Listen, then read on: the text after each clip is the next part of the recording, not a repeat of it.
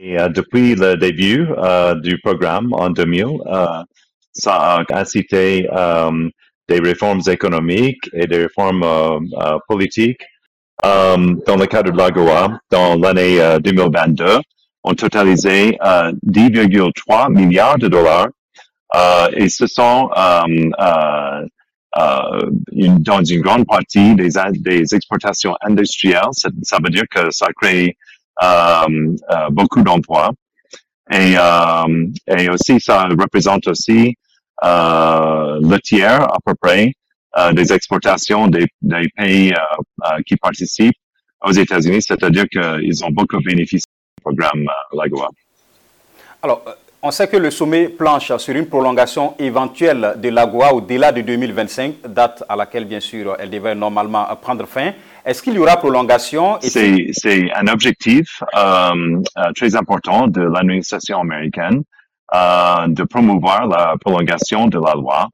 Et euh, aussi, il y a un soutien très large euh, aux États-Unis euh, euh, au, au, niveau politique pour la prolongation de la loi mais ça exige euh, une euh, décision du Congrès américain.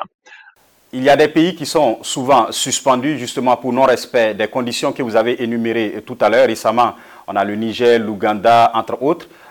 En mai dernier, l'ambassadeur américain à Pretoria a accusé hein, l'Afrique du Sud d'avoir apporté un soutien à la Russie malgré l'invasion hein, de, de l'Ukraine.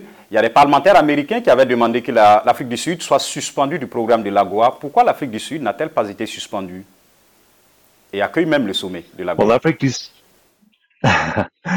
L'Afrique du... Sud est euh, parmi les pays principaux qui bénéficient de, du programme euh, de l'AGOA. En fait, euh, c'est en tête de la liste.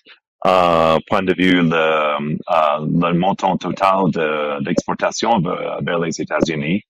Um, point de vue des relations avec uh, l'Afrique du Sud, uh, uh, les États-Unis apprécient le sérieux qu'a pris le gouvernement sud-africain en, poursuivant l'enquête dans la situation de, la livraison d'armes du, navire Lady R